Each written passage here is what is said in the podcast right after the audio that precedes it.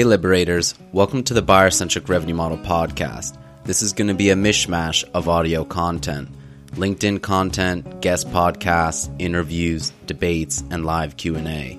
We'll primarily discuss how you can liberate yourself from the outdated and harmful sales-led growth model from the 1980s and instead achieve marketing-led growth via the buyer-centric revenue model. Enjoy profit, growth, a competitive advantage, and more productive and fulfilling careers. Topics include 1. Marketing versus sales development. 2 real sales versus sales assembly line. 3.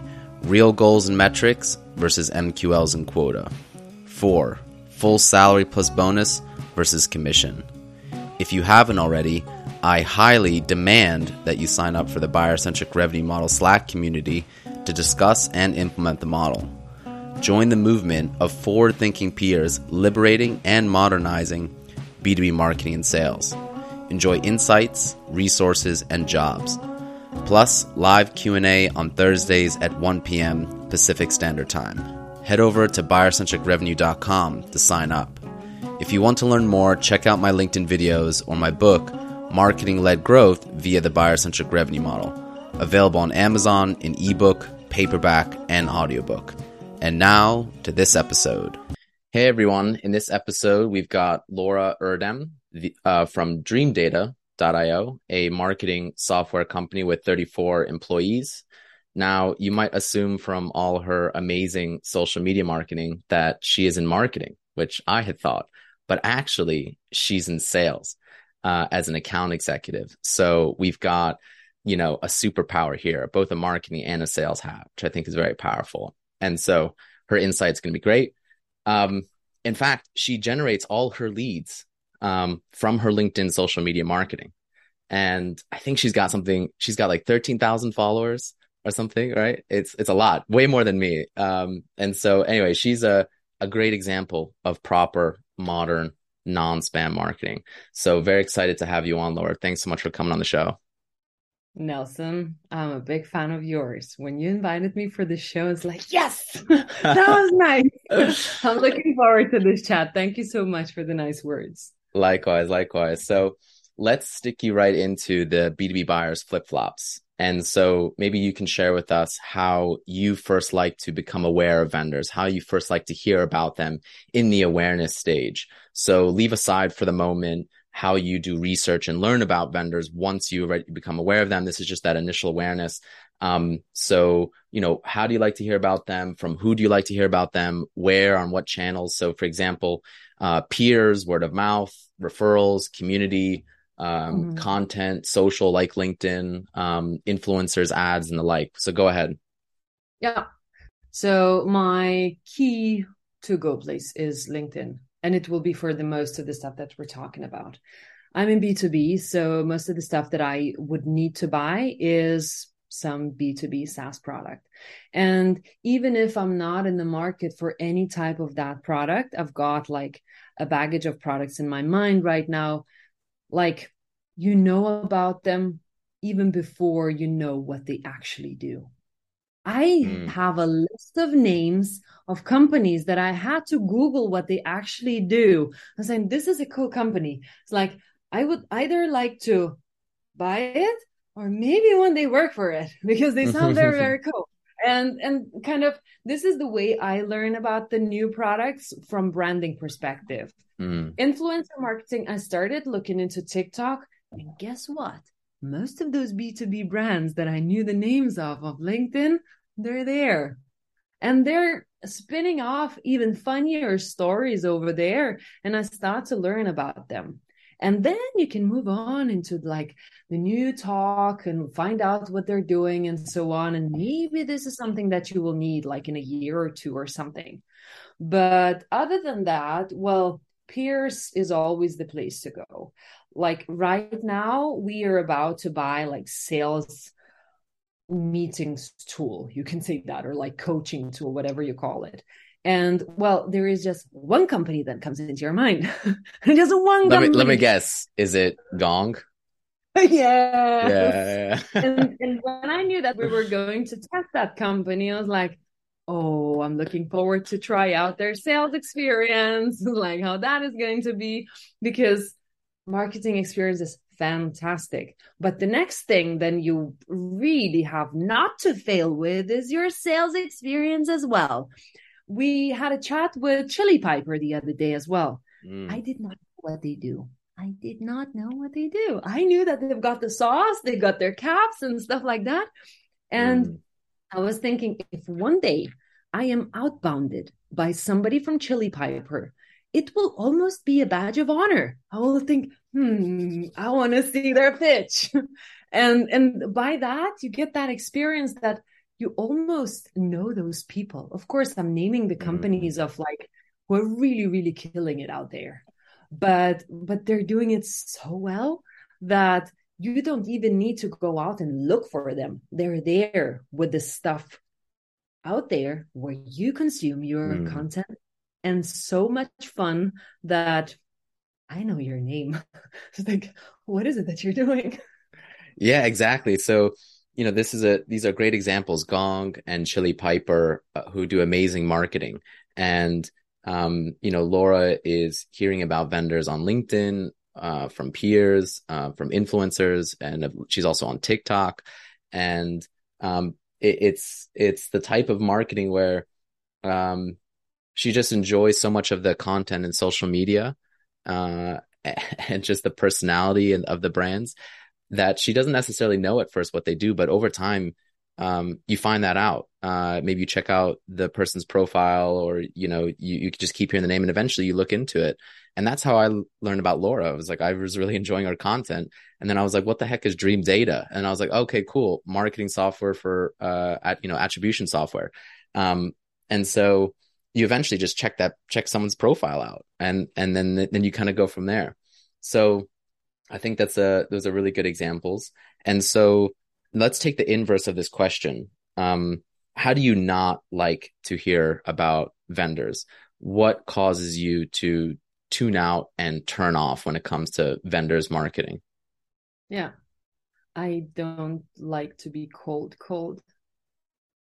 And I do pick up the phone for the non-known numbers mm. because I've got kids and you don't know where you're calling from and so on. Mm. And pick up the call and I can hear the sales pitch coming through.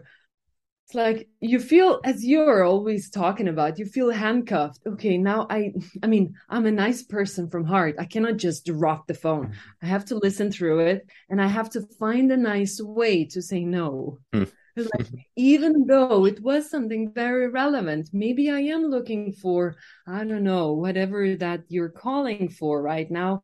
But no, please please get the credibility before and and not that i'm like neglecting or I, don't know like putting myself on the pedestal that oh no but if you want to sell to me you have mm. to come to me like i like to learn about stuff and so on i'm not that type of a person but i can feel that if you have been somewhere out there where i'm reading information on linkedin whatever it is and so on and never came with an ask but then later, when you come with that ask, it's so much more natural because I feel attracted to what you're talking about.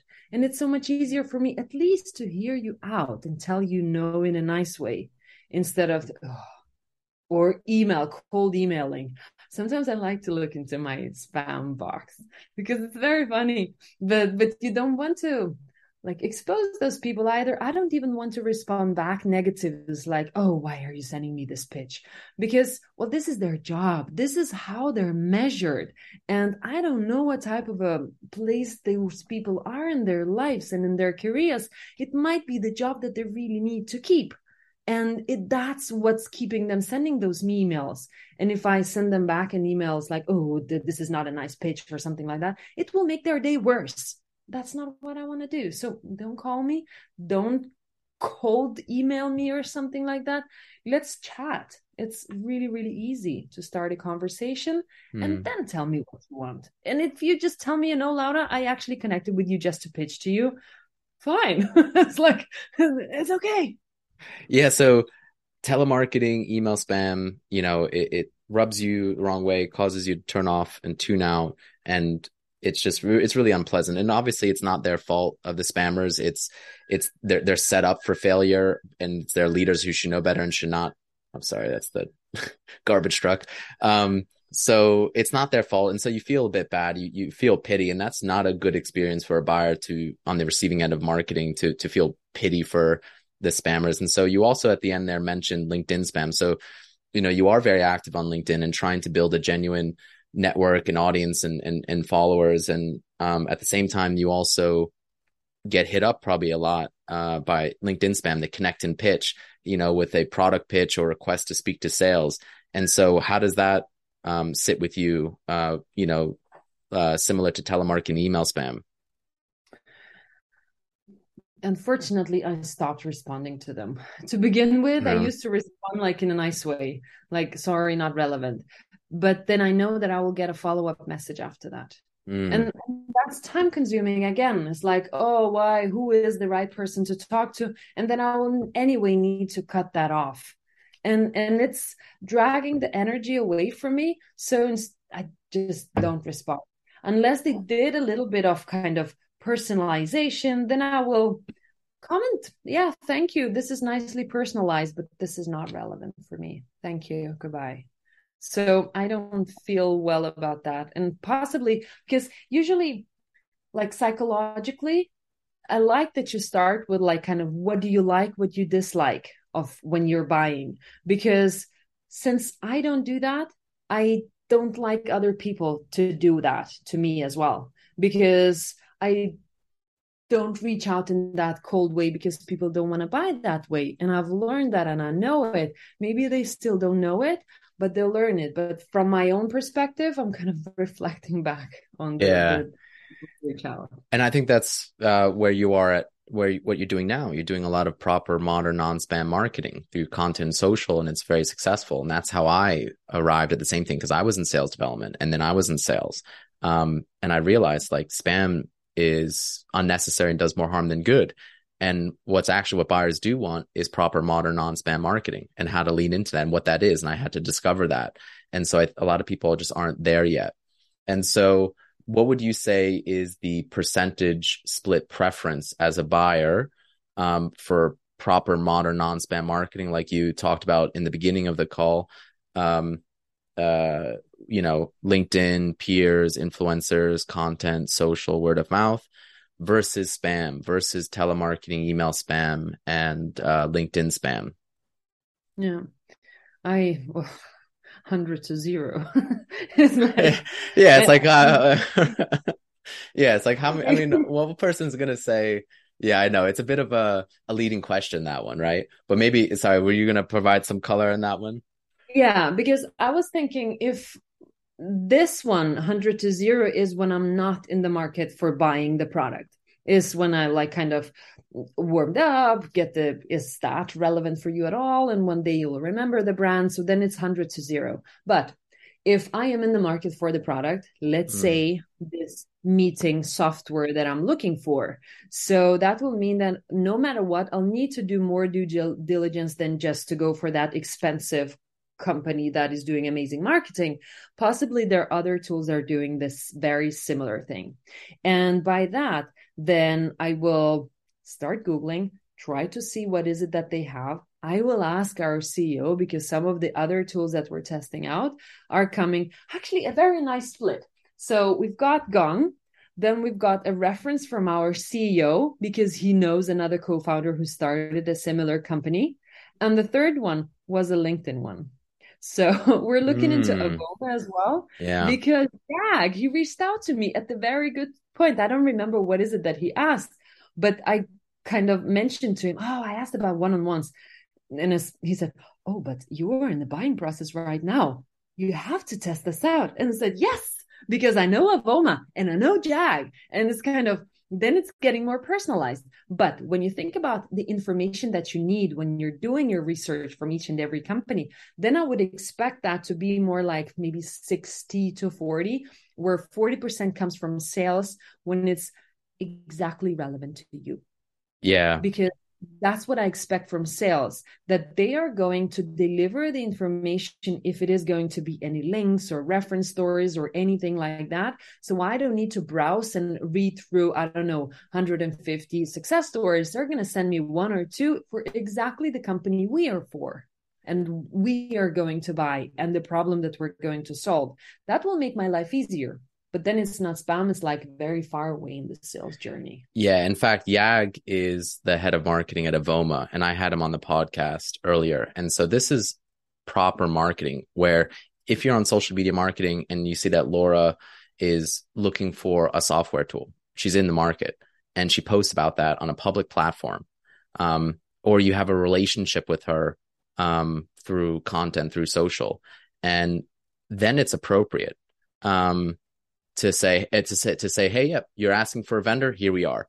Um, and so that's very different than getting a telemarketing call or email spam or LinkedIn spam with a product pitch or a request to speak to sales. Um, and so, um, you know, to what she's saying here, it's she, if she's in the market, if she's like about to go, she's interested in a certain t- category of software and whatever.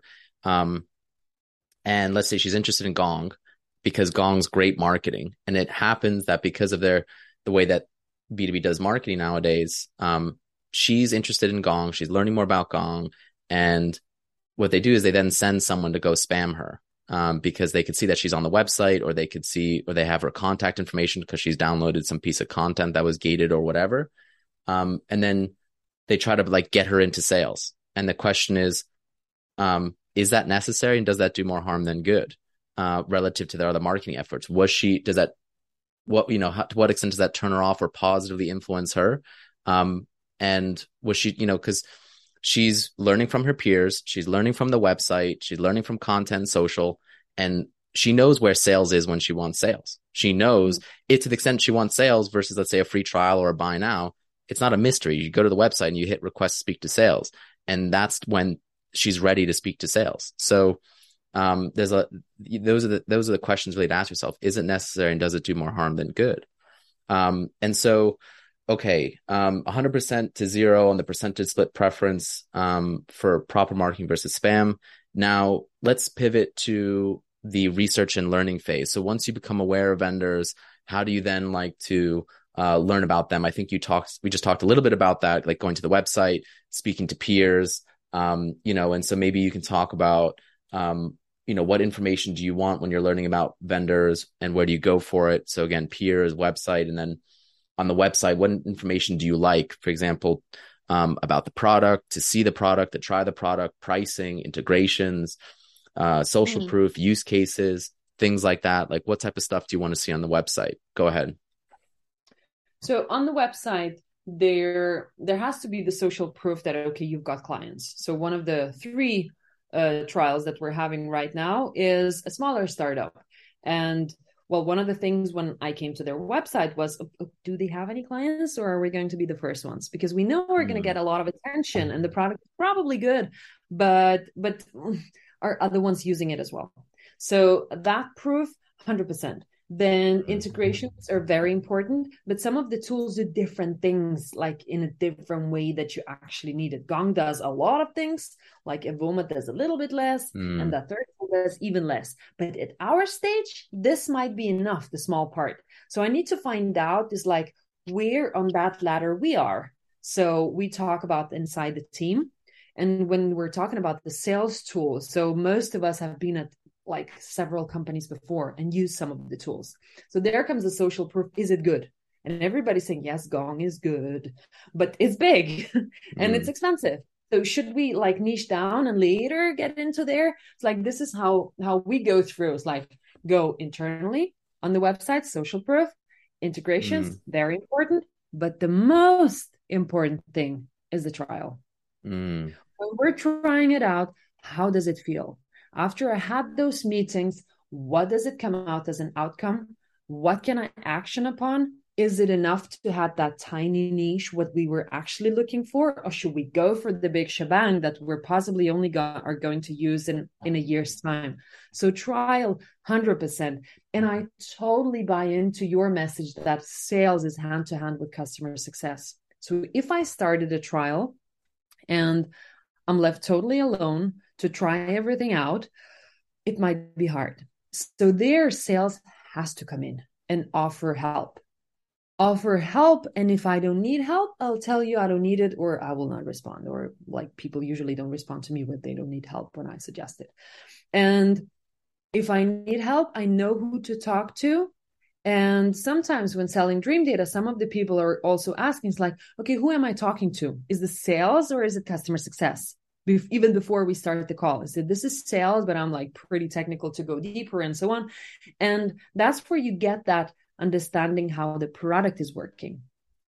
And in small pieces, I really like the discovery sessions as well don't discover me in an hour session where it's just a q&a but if you're asking targeted questions that make me think do i actually need this product how am i going to choose it what kind of alternatives do i have what if i buy nothing and as soon as those are coming into the picture as well then i actually also like kind of in like in my mind i start to like the product even more because that means that they get us they get our problems and they're not going to oversell on features we don't need. Right. So, um, you know, you go to the website. The most important thing is the trial to test out the product, and then to to the degree that it's complex and requires customization, and maybe there's a lot of features, then you would want help from a human, from uh, sales, and so you know, like a get help button or hey, speak to sales if you need help. Um, and so um, you also look for social proof uh, and customers to say like, hey, is this a startup versus an established company? You know, um, and then you also look at integrations and features to say, hey, like, is this does this work with our tech stack? Does this, you know, um, jive with everything else that we've got? Um, and so, and you even do this, uh, and I will talk about this later in the show. You even do this at Dream Data. Um, you have a free trial, right? And so we'll talk um, a little bit about that when we come back to it. But yeah, it's so important to be able to give people um, a taste and um, let them take it for a free spin. And the fact that m- most companies don't do that, they they really miss out because so many you get people into the product, you get people talking about it, um, you get multiple users in it, um, and it helps to sell the product and it makes sure that you build a very good product with a good user experience. You're not trying to sell a lemon. Um, and so um, a free trial is a great marketing led growth tactic. So, okay, now um, as a buyer, um, you know, it sounds like you like to do a lot of research on your own and self educate from peers, uh, from the website, from trying out the product. Um, to what extent do you, or what is your percentage split preference for get, for like self serving information um, through marketing and marketing's influence on your peers versus information um, that is gated behind sales. Like you have to speak to a seller in order to get social proof from customers, in order to learn about integration features, in order to uh, do a trial or talk about a trial. Um, none of that information is on the website, so or it's not it's not it's not there for you um, yeah. or from your peers. So, what would you say is your percentage split preference for getting information and help um, through marketing, self-serving through marketing versus um, having to speak to sales. Yeah. If your information is not on your website that what I need, then it's a huge red flag for me. It might feel like other big mm. like search companies that are gating everything like everything is gated and in order to read the smallest piece you'll have to like download it and then sales you know are going to call you it smells like they are trying to hit the quota mm. i'm just curious and and if my curiosity i have to pay with my time to say no to salespeople that turns me off. That would mean that if I'm considering a company like a product to buy and they're gating everything and they're using this much time to for sales to reach out to me to try to convert me and then to later again put me into various cadences, that means for a little person as me who's possibly not even ready to buy just yet, they're using that much money of other people's time to outbound to me or at least like i came inbound and then they like get back to me with various stuff to sell to me it's like mm, then must be your product possibly is too expensive because you've got mm. all that to to sell to me that's that's the feeling that i get of mm. like overpricing and then if you're got everything out there and you can read everything for yourself possibly ask sales for help or ask an intercom i can find this and then they just send it over to you they are working smart with their own time as well because their salespeople are only talking with people who are actually ready to buy and they haven't hired a team of SDRs of, I don't know, 50 people who are trying to outbound to people who are not even ready to buy. Then they're working really lean in yeah. my perspective. And it's easier for me to mm. not feel guilty saying no to the salesperson that I, I, I just wanted to have a peek at this. Sorry. I didn't even read it actually. Yeah, no, totally. So you want that information upfront and transparent on the website, um, and to speak to sales to the extent you need and want sales help when you're ready. And so, um, what would you say then is your percentage the preference for for getting information and help from marketing versus sales, like self serving versus sales, pre sale? And this is again pre sale. Yeah, depends on the complexity of the product. Mm-hmm. If let's imagine it is a more complex product, then I I would have difficulties finding the the information of marketing, even though it's out there. Then I would say maybe 70 on the website and 30 from sales, because then I would expect a little bit of personalization. It's a complex product. That's why we need sales to help us out. Yeah. And I think that's typical. It's like to the extent that it's a complex product or it's complex pricing, then you still want mostly sales, ideally, to self educate and then there's a smaller percentage where you know you might need help customizing the product or unpacking some of that you just want to double check and so yeah. the last mile there is, is for sales and so again you know sales is really mostly about post sale fulfillment than it is pre sale evaluation to the extent marketing is free to give that information to a buyer up front and transparently. So now let's stay on the sales uh, preferences. So now you're you're still in the buyer's flip flops and you are engaging with sales, you want and need sales' as help. Now, would you prefer a single seller, uh, like an AE CSM combined, um, no handoffs, same seller helps you pre sales, the same seller helps you post sale? Or would you prefer um, the AE CSM split and a handoff? One seller helps you pre sale, another seller helps you post sale. One person, one person. The only time when I think it is okay to have two is if you've got a junior AE and that person started the discussion together and that person needs help by somebody more senior to close the deal. That's all right. As long as both people then are on the call afterwards. So there is no that handoff and information like going through the cracks. Oh, please tell me where you are and so on. So if a junior AE is trying to learn the job and are is being joined by another person, that's all right. But one person, please. And why is that important to have one person? Like as a and you and you know as a buyer, why is having one seller so important? I guess what what what is it about that? First of all, that person understood your needs and those needs are not needed to be transformed to anybody else. So if I am being already in that discovery process together with you, I would expect that discovery process to flow naturally into onboarding of the product as well.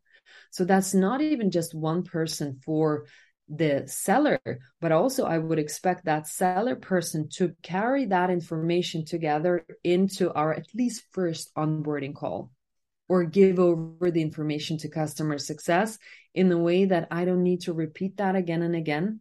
The information is not lost in any way and we're saving time. So I don't need to have two calls with an SDR and then a discovery call with an AE and then a demo with an AE. It's like, who has time for this? Mm. Let's talk about it. I've, I've found information. I think you are the tool I need. I'll tell you when I need you. You're welcome to ask the discovery questions, was like, what are the business values that you're trying to achieve and stuff like that. It's okay. I'll tell you all that. and possibly because I'm also in sales, it's like, please save my time, save your own time, and let's split ways if this is not the tool for you. Because if an SDR has delivered a lead to an AE and SDR is keen for the AE to close it, so that means the AE also has to do a lot of work to convince the person to buy. But what if it's not a good deal? What if, like, it's better for us not to even have that meeting and that salesperson could focus to something else? Yeah. Hmm. Yeah. And we're seeing that a lot. And I'm encouraging people to analyze this at their own company. Whereas what happens today with sales development is sales development will basically spam buyers to push some buyers prematurely to sales and turn off a whole bunch of other buyers. And the premature buyers that come to sales are just looking for information that they should have gone from marketing. They're premature, they're tire kickers. And so sales is stuck with these inferior junk leads of people who aren't well informed, aren't serious about buying. And so you see um, sales is suffering um, because of that, because garbage in, garbage out, uh, lower win rates, longer sales cycles, higher cost per acquisition, bloated sales or triaging all these bad leads. And then there's misalignment between marketing and sales, and, and sales isn't very happy. Um, and either is marketing because marketing is being handcuffed, preempted, counteracted, and crowded out by sales development.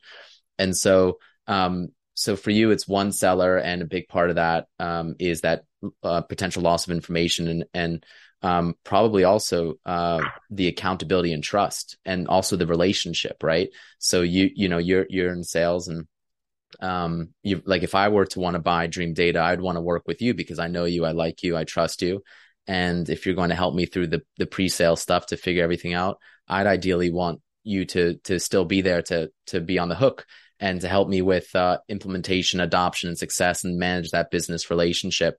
And I'm probably more likely to um, be more successful as a customer and more likely to refer and be a loyal advocate and renew and expand because of that.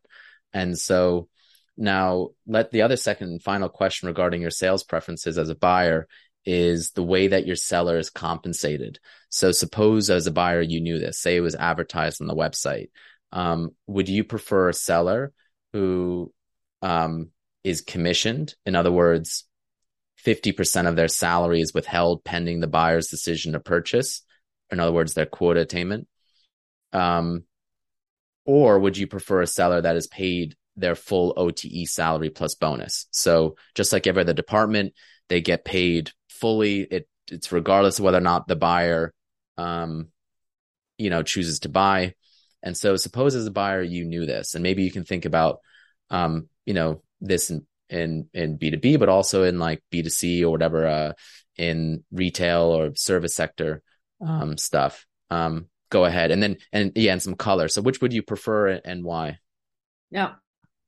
Well, personally, I actually listened just recently to Scott Leese's one of the podcasts where they spoke about the like OTE for the salespeople. Imagine if they only had their base salary and it was this good that it almost almost reaches 100% of what they would get on the on target earnings. You wouldn't get into higher, you wouldn't get into lower. What would you choose? So, personally, if I had to speak to a salesperson, I would choose the one who gets on target earnings is not getting any of like commission breath just in their backs mm. is like buy buy buy today buy on discount tomorrow it's going to be more expensive mm-hmm. but then i want to flip it want to flip it over to you nelson Ooh. because if you were a vc and you a vc a vc yeah, yeah. Mm-hmm. you have invested into the company and you're keen on that company's growth really keen they've got a nice sales department marketing department and so on and what would you prefer to pair your sales? Like in order to hit those crazy targets wouldn't you feel like they're totally relaxed because well today is the salary like this and tomorrow is like this. Why should i sell more? What would you prefer? What would you choose? Yeah so if i was an investor in a company or a venture venture capitalist firm or the owner of the company um, or a leader of the company if i wanted the company to profit and grow the best it can do. And then I would not pressure sell buyers. And I think the purpose of commission and quota is to pressure the seller to pressure the buyer. And that is mm-hmm. why sales is the only department to have it. And that's a lose lose, I would say, for everybody. No one, I think, benefits from commission and from quota. The seller doesn't.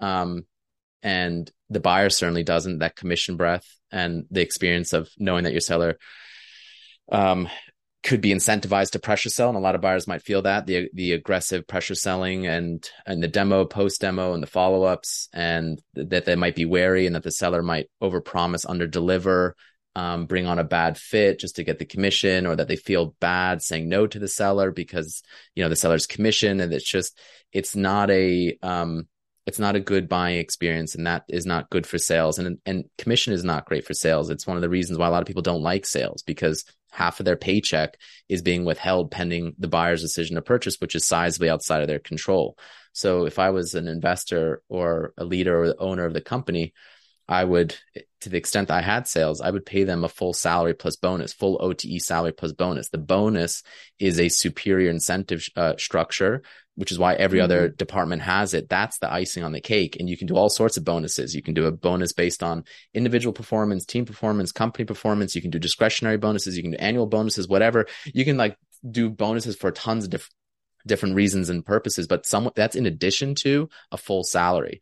And so um, there's a lot of companies, uh, Laura, I'm not sure if you're aware of them, that uh, have seen the light about full salary plus bonus and are paying their sellers properly and are seeing the results um, for the company, for for sales, for buyers. Those are Microchip Technology, Backblaze, Legion Logistics, Pluralsight, Culture Amp, Bamboo HR, Monday.com, Refine Labs, Zapier, Bravado.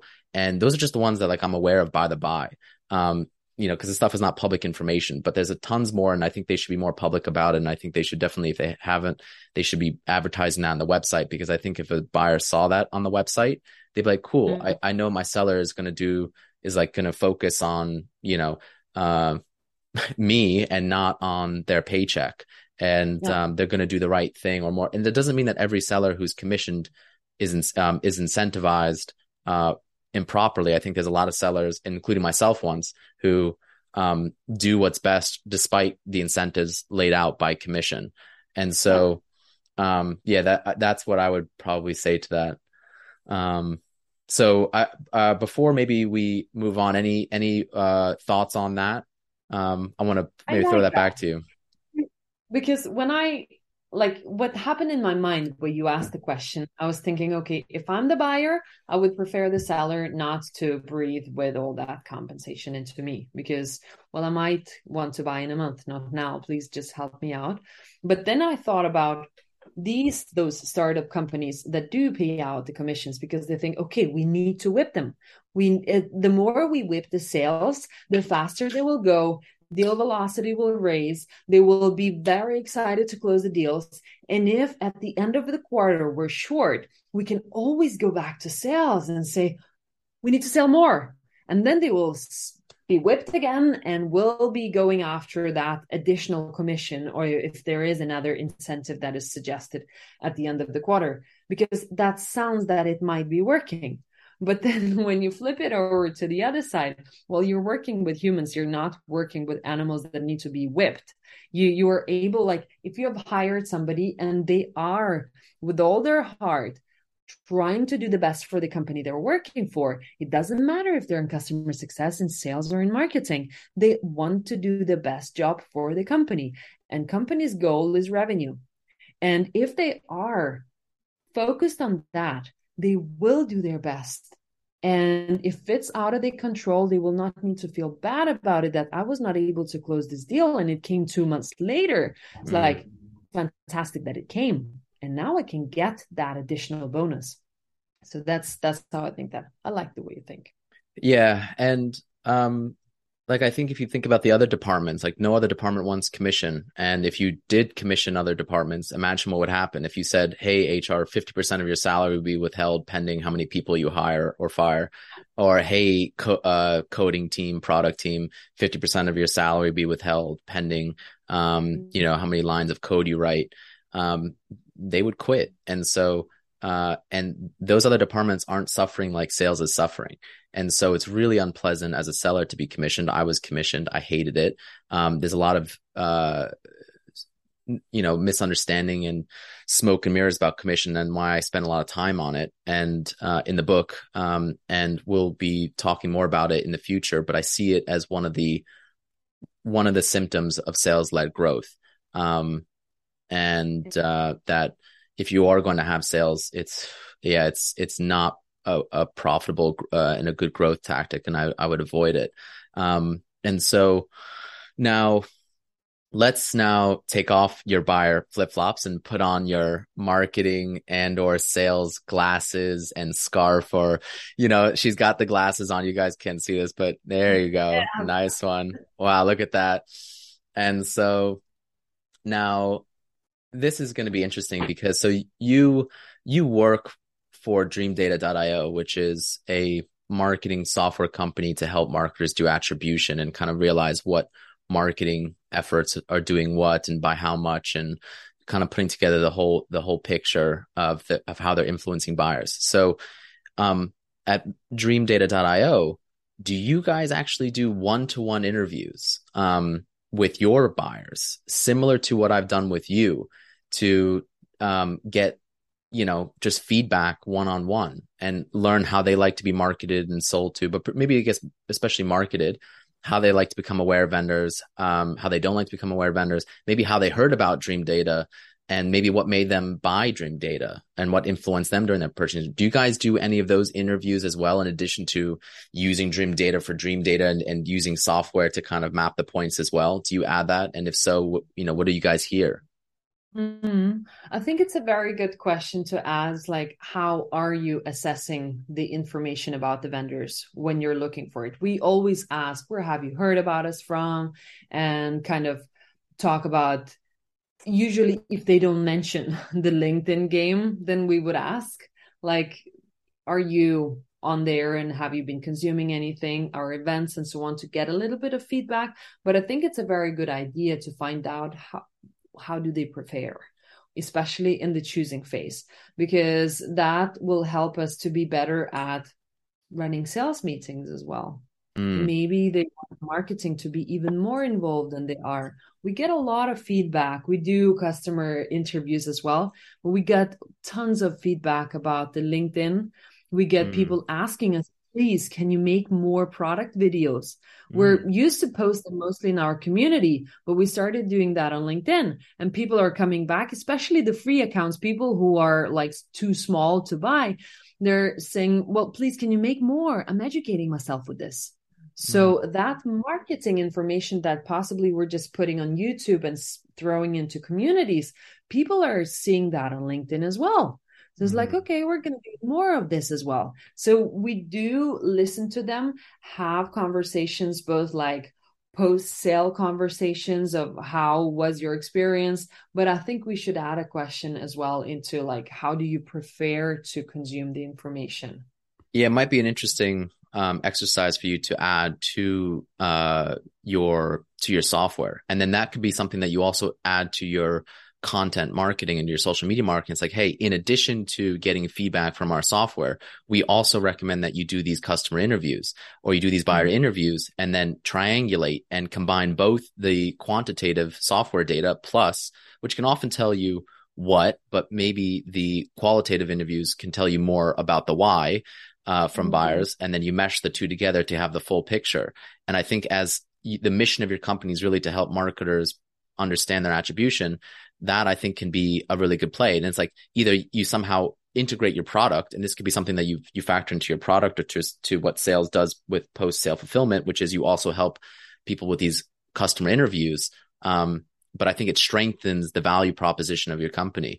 Now, you mentioned some of the ways that people are hearing and learning about Dreamdata, LinkedIn being one of them, the content, uh, product videos being another, and that you have a community, you have YouTube.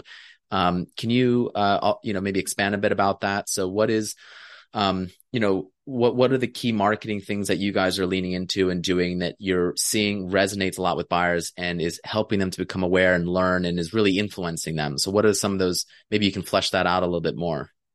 Yeah, for sure.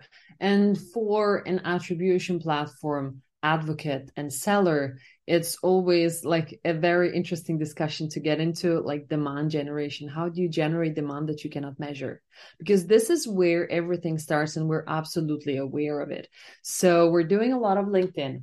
And when i'm saying doing a lot of linkedin it's personal posting on linkedin. We found find ourselves our own voices and like product market in our own ways, the way we feel is comfortable, but also the way people perceive us as well. So LinkedIn is a huge channel. In addition to that, we're on a lot of podcasts. Mm. People marketers they listen constantly to podcasts. To start with we started pitching for podcasts and now when it has accumulated in a big time then we are invited to podcasts. This is a huge one. In addition to that we are in various communities kind of listening into communities. If somebody's asking some specific questions or we've got partners who also pitch in and say oh but maybe you would like to talk with dreamdata about this. Mm. so the partner program is starting to become also a big thing where Sam is running it together with the partners. They're incentivized they're bringing clients, but at the same time, since we've got the brand cooking like that, like people find us places where they like to find information, then our partners from various agencies are not afraid to push leads over to us just to like start reading about us because they know that they're going to read the content and they're not going to be pushed by sales just instantly. It's like, oh, if a partner has mentioned dreamdata, so like, okay, one salesperson jumped in their chair and picked up the phone. Uh-uh, this is not going to happen. We're going to let that partner lead this and we're going to follow up if it's still happening into something. And we're going to make sure that marketing is going to help them out with the information that we've got. So, LinkedIn, communities, partnerships. We've got YouTube, but it's not that big and you got a free trial on the website right? Oh yeah. So that's that's kind of the the biggest thing. When i started at dreamdata we didn't have it. It was early days and it needs work and so on. When we got the free trial and well i'm coming from the enterprise sales.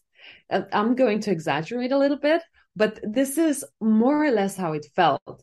It's like okay i like this but i think i'm going to be out of job very soon. And why do they need me because our people who want to buy, they come into the website, they start the trial. We only need customer success to take it over and to help them. It's like, why do you need me anymore?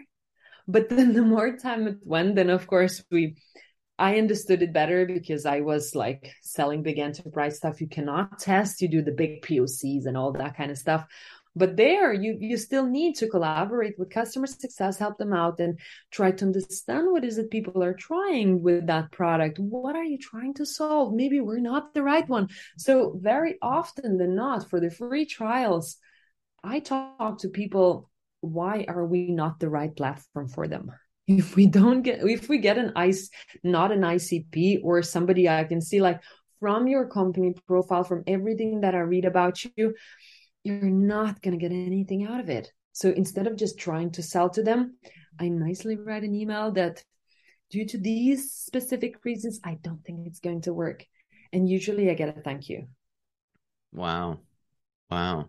So that's amazing. So that's the that's a that's a wonderful buying experience i think and um i'd be curious to kind of go through that myself and like almost uh i wouldn't do that i wouldn't do that to you to, but i i you know i think do it let's it, try it out you know I, I would be curious to secret shop and i think you know uh but i wish i could do it for real um and and not just do it to to, to test i wouldn't want to do that with you but i think that's you know i think you guys are doing a great job um and uh you know I, I look forward to sort of seeing the growth that you guys have. And I think one thing you also mentioned that was very important is partnerships. Like it's partnerships is a great marketing led growth tactic. And, uh, it's just your help, you know, it's a great ecosystem of partners that you have that can give you a bunch of, uh, great leads and they've got their own audience. They've got customers and then it's just this nice virtuous circle and really decreases your cost per acquisition and it's a it's just a referral and so those those are wonderful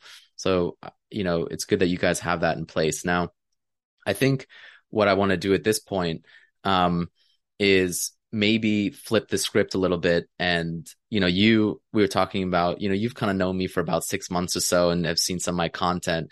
And you know at first when you saw my content six months ago um you were like wow he's just poo-pooing on um sales and poo-pooing on sales development and like uh, and you know you you're you you have a very strong sales background. You're technically a sales role but you're also uh, have a marketing hat on.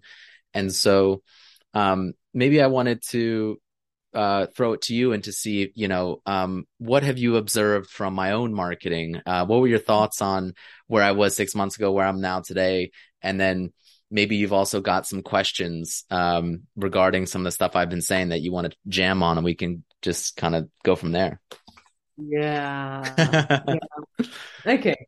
So when I first, I don't remember when I was like exactly exposed to it. It was definitely on LinkedIn and I think I watched one of your videos. So the poster that you've got behind you, the death mm. of the SDR that you're covering, I think this is what I more or less saw. It's mm. like, and and the first thought was okay he who is this jerk who is talking badly about sales? I'm in sales and i think this is a marketing stunt for him to get attention from other people than sales.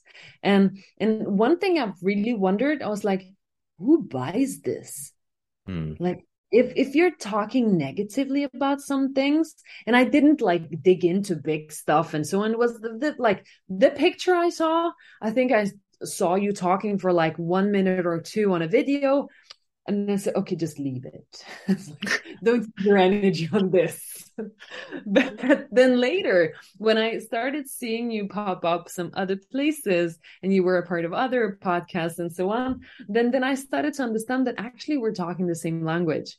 But just the language you chose to begin with was very harsh. And in a way that like I spoke earlier before, like if you're an SDR and somebody is saying the death of SDR, and this is your job because you actually didn't choose it. You have to keep it because for whatever certain reasons, you cannot change right now. And I'm sorry for that person, but that person is hurt by this message. And this is partly the way I felt like a little bit hurt and and then after that when said okay he actually speaks exactly the same things that i'm speaking about and marketing is important for them and he's actually just saying that sdrs have to move closer to marketing and this like sdr is not dead but possibly they have to do things differently. And you can still call them sdr they're not dead. And, and this is this is the, like the thoughts that i went through. But but what did the first part of messaging bring you? Mm. can you walk through that? I know you've changed and now things are different now. You're covering the death of the SDR. you're yeah. So what, what did part bring you? Yeah, you guys haven't seen this yet. I've got a new poster for the book that I'll be releasing and a re- bit of a rebrand. And so the old okay. title of the book was The Death of the SDR and the Birth of the Buyer Centric Revenue Model. And now the new title of the book is Marketing Led Growth via the Buyer Centric Revenue Model. And so there's nothing mm-hmm. about the death of the SDR. Now, um, where I was uh, about a year ago, so I published the book almost as like a beta product, like a year ago, put out the MVP for like market feedback. Um, what I, where I was intellectually was I saw that sales development was the biggest problem in B2B, um, that uh, holding back profit and growth, that it was um, the worst symptom of sales led growth. And so I focused on that. And I saw that as more problematic than the sales assembly line or the AE CSM split. I saw it as more problematic than yeah. quote and commission. And I saw that as if if we can fix sales, if we can basically um, sunset sales development and repurpose that talent fully into marketing, um, then a lot of the other problems would go away. And but that was the first one to solve. And so what I then realized was that fundamentally, I kind of zoomed out a little bit and I realized uh, I had just made a, an epiphany moment where I had realized that sales development and sales assembly line, quote, and commission were four symptoms of sales led growth in the 1980s, and that B2B mm-hmm. just hasn't modernized with marketing led growth. Um, and that buyers want more marketing and way less sales, and that marketing is the key profit and growth driver, and that these bad practices of sales development, the sales assembly, and quoting commission um, are sales problems. Like sales advocates for them, not marketing. And um, I realized, well, unfortunately, um, sales is largely holding B2B back, and marketing has and is and will continue to be pushing B2B towards monetization and liberation. But you need a mm-hmm. model in order to get there. Um, people don't leave one thing unless they've got something better. And so I had to shift the, the, the messaging to be more positive and to show that, hey, there's a new model here um, and coin some term to describe it, which is marketing led growth. People will talk about product led growth. And that is just a euphemism for a free trial, which is an aspect of marketing led growth. So I, I, think B2B struggles to acknowledge marketing. so they'll, they'll like say product led growth, but, eh, or sales led growth, but they won't ever, you know, acknowledge marketing. I think that's just a symptom of sales led growth. So it's more of a positive message. Um, and my audience is marketers because I, again, I see marketers as the vanguard of progress and marketing as the key to growth. And unfortunately, sales is not, is not that largely. So, um, that's why I did a shift of a rebrand. And, um, I think, uh, part of my content will be negative and part of it will be positive. Part of it will be attacking and part of it will be positive. And so I think the negative to criticize, like let's say Chris Walker, for example, Chris Walker will criticize, but there's, there's the problem and solution statements, right? In marketing, it's like old way bad, new way good, but there's always the new way or the good way, right? And so I'm always trying to make sure that there's, um, the negative is often a good hook.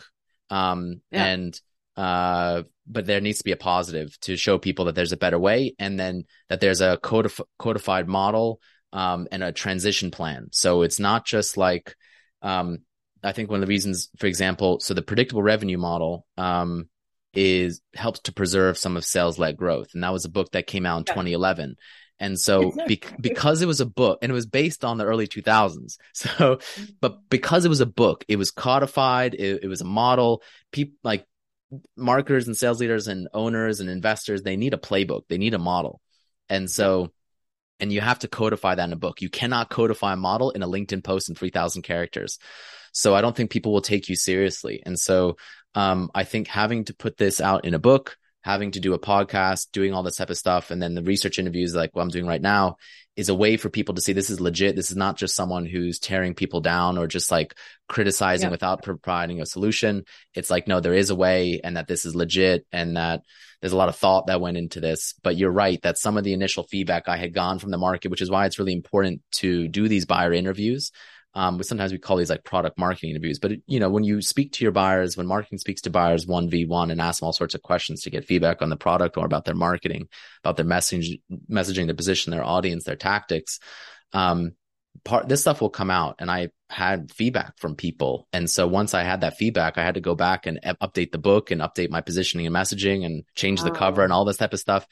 And so now I think the it's much better and there's a positive movement now. Now there's a Slack community. Now there's people who are who are wanting to be a part of this movement to enable marketing led growth. So that's a very long winded answer to your question. yeah. All right. This is also kind of the transition that I've seen of you without even talking with you. so it's I, I see that and I understand it. And I'm happy that you moved away from that very big negativity. And negativity does sell, but in like limited portions, especially when people see the way out of it. And mm. usually people prefer the way out of it, but are stuck to that part that is being criticized, then they're even more prone to hear, okay, tell me more about that because this is where I want to go.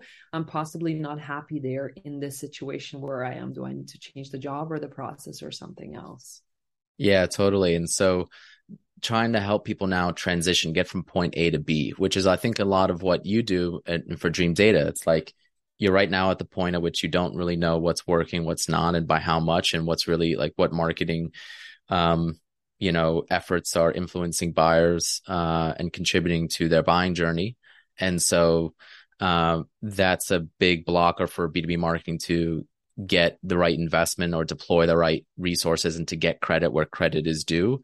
And so uh, to make smarter bets and and investments. And so um, you kind of have to show and say like, hey, your HubSpot is not enough, or hey, Um, you know, I don't know who you guys compete against or what the, what the, but it's just, um, you kind of have to show that the current status quo, whatever it is, which is could be nothing or not even using the software or existing competitors, um, it just doesn't does, isn't up to snuff. But you have to show the positive, and that's what people yeah. and that's and how to get there. And so I think the product videos you guys do or some of the uh, case studies you guys show is kind of showing that, and it's all it's this positive message of what could be, and what should be. So no, that's really great feedback that you gave to me. Now, um, any other closing thoughts or, or closing bits and pieces you want to to jam on? I'm just cognizant of time, and uh, but I also want to, um, you know, turn, you know, see if there's any uh, any bits and pieces that we haven't covered yet. Yeah, for sure. One thing when I what I came with into this podcast is also the way I'm doing outbound sales through LinkedIn, because I'm not cutting off outbound sales. I still do that. I'm in sales. And I wanted to have your perspective of what you think about that. Because well, what people do see is they see me active on LinkedIn mm. and they do see that highlight that you read. Oh, she's generating all of her inbound from LinkedIn and so on. That inbound doesn't happen from nowhere. So the way I work and try to like give me some feedback what you think is the way I work when I post something I usually, not all, all the time, but usually have a prospect in mind, somebody I connected with, somebody I had a conversation with, or not even a conversation that, let's say the prospect is cold, but I know their problems. I make a post for them in public without mentioning or anything, but the post is for them, meaning that even if it doesn't reach them, it reaches more people. Then when I start the conversation with that person somewhere on public again. So I don't move on to DMs or anything. I start the conversation in comments and it's marketers we're selling to. So it's pretty easy. They're pretty active and so on. Started in comments over there and we're still staying in public. So what I'm doing is I'm not making I think I'm not making the person uncomfortable to like, oh, let's move to that dark corner of the DMs and let's chat. Let me book a meeting together with you. We're having a conversation. I'm getting some credibility from you and together with you that well we're just having a conversation that everybody can see so i am benefiting of it because we're having a conversation of course i possibly can book a meeting but at the same time that conversation is visible for the rest who is watching so that comment is going to work for me as well and then later then when i move to the dms then it's not odd and weird to do that mm. because we already know we had a conversation in public. So now let's move into that darker, cozy corner and have a chat if we are to book a meeting or just continue the conversation and then we're going to find it out. Have you seen other people do that? Yeah. So, what I would say is what you're doing is social media marketing, which is very different from LinkedIn spam. And so, social media marketing it's posting it's commenting it's engaging it's connecting um, you know you're tagging people. It's it's on a public platform. Um, it's very different from spam. So the way that i define spam spam is a unconsented marketing solicitation with a product pitch or a request to speak to sales to a buyer's private inbox phone email linkedin physical home or work address and so um, that is very different from the linkedin spam which is hey laura you know, do you want to speak to sales? Hey, th- this is our product pitch. You want to speak to sales. So what you're doing is social media marketing. Now, um, you're in an interesting situation where you're also the seller. Um, you're an account executive. And so now to some of the people in your audience, they might be a little bit wary, given that buyers are very wary of sellers for the yeah. reasons we talked about. So, and again, your, your audience is marketers. So I would actually say two things. One, as long as you are not spamming buyers, um, as long as you're not hitting them with product pitches or requests to speak to sales, and that you'll know very quickly from feedback from them to the extent that you're doing that if it's not if it's not working well and you're turning people off and they're tuning out. Um, but very clearly, it seems that your your social media marketing is working. You're doing it right. You're you're not spamming people and people um, are becoming aware of Dreamdata learning about Dreamdata and when they're ready they are requesting uh, to speak to sales.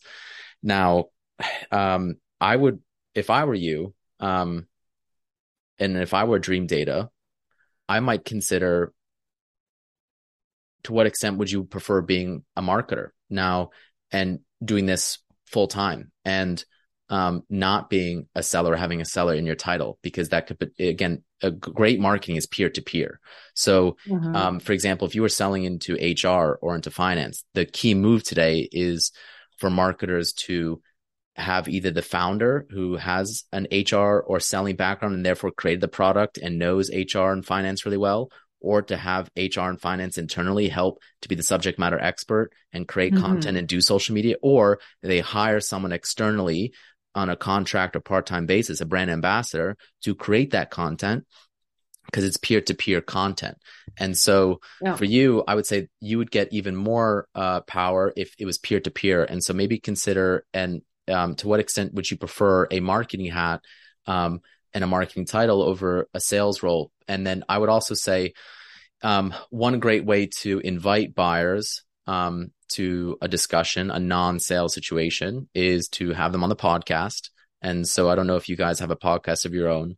The other thing is to, if you have an event that's happening, um, you know, and you want them to be a speaker, uh, mm. you know, and you say like, Hey, you know, I dig your stuff. Uh, would you want to uh, apply to be a speaker or something like that? But it's a non-sale situation. It's a, it's to co-create content, just like the podcast is to co-create content. Another could be a market research interview. And it's like, Hey, um, you know, notice that you've been talking about attribution. Um, you know, we are trying to build an attribution product. Um, we uh, would love your market feedback uh, for product marketing interview, non-sale situation. Um, and that's market research. It's not with sales. But again, it wouldn't be right, I think, if it to come for you because you're technically a seller. But um, if you weren't, let's say, or another person on the team, then they can have that person come in and say, Hey, yeah, here's the product. Like, here's what we're thinking in terms of the product and how we're marketing it. You know, what do you think about this? And then you could even, um, you know, people, people, uh, are often love to do those. Uh, they're happy to do that. And, um, you know they like to be uh, help companies build products that could potentially help them and yeah. they can share their expertise and they might become a customer they might tell other people about it um, they might be an advisor they might invest in your company um, and so all sorts of good things come out of that but it's non-sales situation so those are various yeah. different ways to engage with um, with buyers on social media and again um, that's very very different from the connect and pitch that's where um, so you might have heard the term social selling and I think you might have used this um, in your LinkedIn profile. So, uh, uh, uh, you know, have you heard of this, or did you use this in your LinkedIn profile? No. What What are you thinking about? Yeah, social yeah, selling. So, yeah, so social selling. I talked about this last episode with Janelle Amos, I think, and it is a euphemism for social media marketing. Um, and uh, the the reason why they say social selling and not social media marketing is it's typically trying to sell social media marketing to sales and sales development because oftentimes sales and sales development has to do marketing's job because marketing is not liberated and free to properly support sales um, to the extent that sales is necessary. But um, and so sales and sales development have to go do marketing but you can't tell you can't say to them go do social media marketing because they're going to say hey that's marketing. And that's like that's the point. and so you have to say social selling. Um, now you would also say it's not um, telemarketing because that would that would make it very clear that it's telemarketing it's cold calling. Um, it's not uh, email spam it's cold email. It's not uh, you know uh, there's all sorts of euphemisms um, to to basically hide oh, it's not marketing, it's prospecting, which is a code for spam. So that's prospecting is telemarketing, email spam, LinkedIn spam, physical mail spam, and bribery via gift cards. Um, it's what sales used to do back in the 1980s when marketing couldn't do its stuff today. So sales would go quote unquote outbound to buyers with spam. And so they had to call that a name that wasn't marketing. So they said it's prospecting. And so, um, now that's, I think important for the social media marketing is because what you're doing is social media marketing. And so I would say if, if I were someone at Dreamdata, now this is regardless of your what your preferences preferences are. I would say, Laura, I would love for you to be in marketing. I'd love for you to do the podcast. I'd love for you to do just content, social, TikTok videos, whatever. I think you would be amazing at that um, and you you're doing great at that and that way you're relieved of any of the account executive sales work which i don't know to what extent you enjoy doing that more than the marketing stuff and if you do want both to some extent but essentially marketing nowadays is sales at scale. You're basically convincing people, influencing people um, in the way that they want to be influenced um, and, and largely how they want to get information and help. So I think that potentially you might unlock further profit and growth for Dreamdata and maybe have a more productive and fulfilling career. And again, this is maybe it's a lot of things I don't know about your preferences if you were fully transitioned to marketing. That's a very interesting one. And I really love the part where you're talking social selling. It's kind of like a wolf in sheep's clothes to come in into sales. And it's like, look, do this because this is selling. oh, you're gonna love my content, Laura. Um, where I, basically I'll, I will be exposing what I call sales development profiteers and peddlers.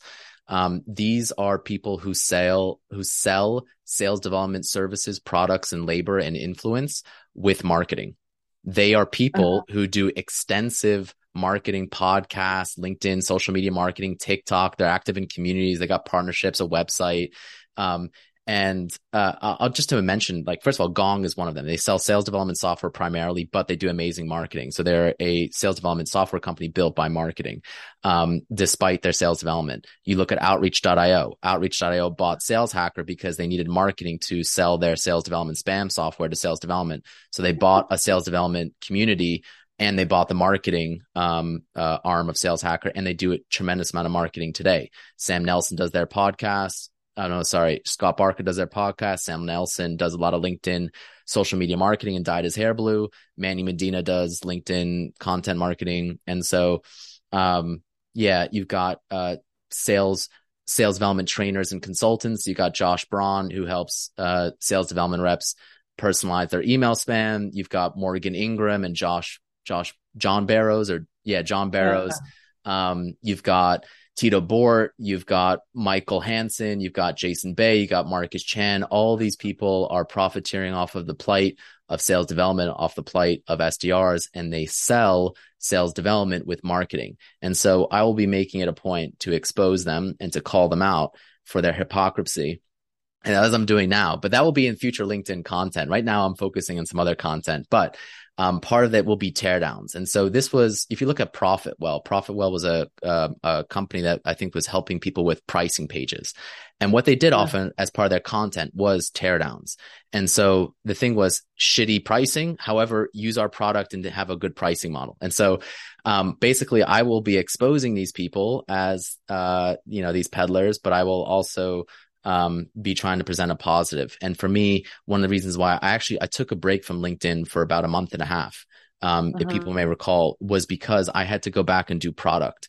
I had to go back and do product and work on also my product marketing, my messaging, my positioning, and then come back and then do the whole marketing things again, which is what companies should be doing periodically as the market changes and getting feedback from buyers and seeing what resonates. But, um, yeah, so so I will be calling those people out. Stay tuned You're for that. So but... controversial. Oh my god. It's like, yeah. where's my popcorn? I'm going to watch this.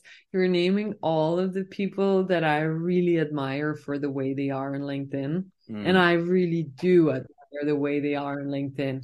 I have no idea how good they are at their job and everything that you're talking about. They're good marketers. You're doing it.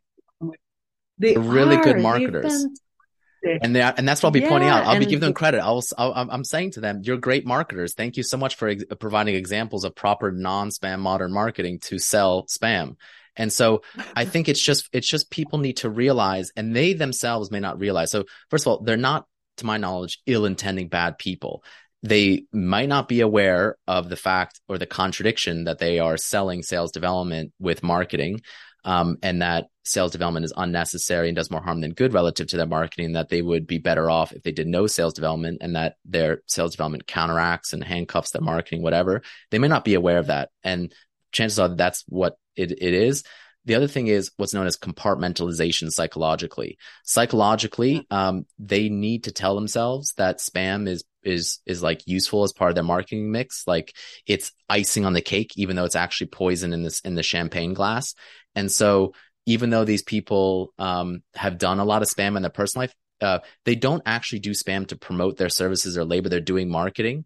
Um, they're just so it's a, they're selling a bad product with with good marketing, and so but they haven't come they haven't allowed themselves to uh, have that live with that contradiction to acknowledge it explicitly. It would be it would be too much for them to say the product that I'm selling is actually terrible, um, but I'm promoting it with with proper marketing. And so, but the advice that I give to these people, and I um I, I've helped sales development agency owners who've reached out to me and they say, Hey, what should I do? I agree with you. And um I say to them, diversify like Alex Boyd from Revenue Zen, who diversified his agency from a sales development agency to a marketing agency and has seen his clients and his own ROI and profits and growth increase tremendously. And he's more fulfilled because he's not spamming people and he's not helping companies spam people. So I would say to these software companies, um, diversify away from sales development and towards marketing. And, um, or, and besides, you're doing tons of great marketing anyways. So, you know, you know, it shouldn't be an issue. so yeah. Um, so sorry for that terrible long rant. Um, I, I think it's very, very interesting. I'm looking forward to this. Um, yeah. Thank you very yeah. much for the chat. I yeah. really enjoyed it and I'm forward to to following it. I actually really like what Alex is doing as well. I'm a part of his now what do we call this like social selling course or something like, oh does he oh i'm gonna have words with alex yeah, yeah. i'm not sure if it's a social I, I think it's called something else that's yeah. that's what I'm, i just don't remember what it is anyway yeah yeah thank you so yeah thank you thank so much for, for coming the on the show laura we went over long so I, I this is my job as a host i'm supposed to wrap up here so you know thank you so much for coming on for for sharing your insights with everyone and um you know I think uh, you're a great example for people to follow. Uh, and so uh, find Laura on LinkedIn. Uh, her details will be in the description of the podcast episode. It's how I heard about her. Um, but yeah, and check out Dreamdata as a marketing software company for attribution. I think will be key for marketers to help get the right investment and get credit where credit is due. Um, their details will also be in the podcast description. And with that, buyer centric revenue model over and out.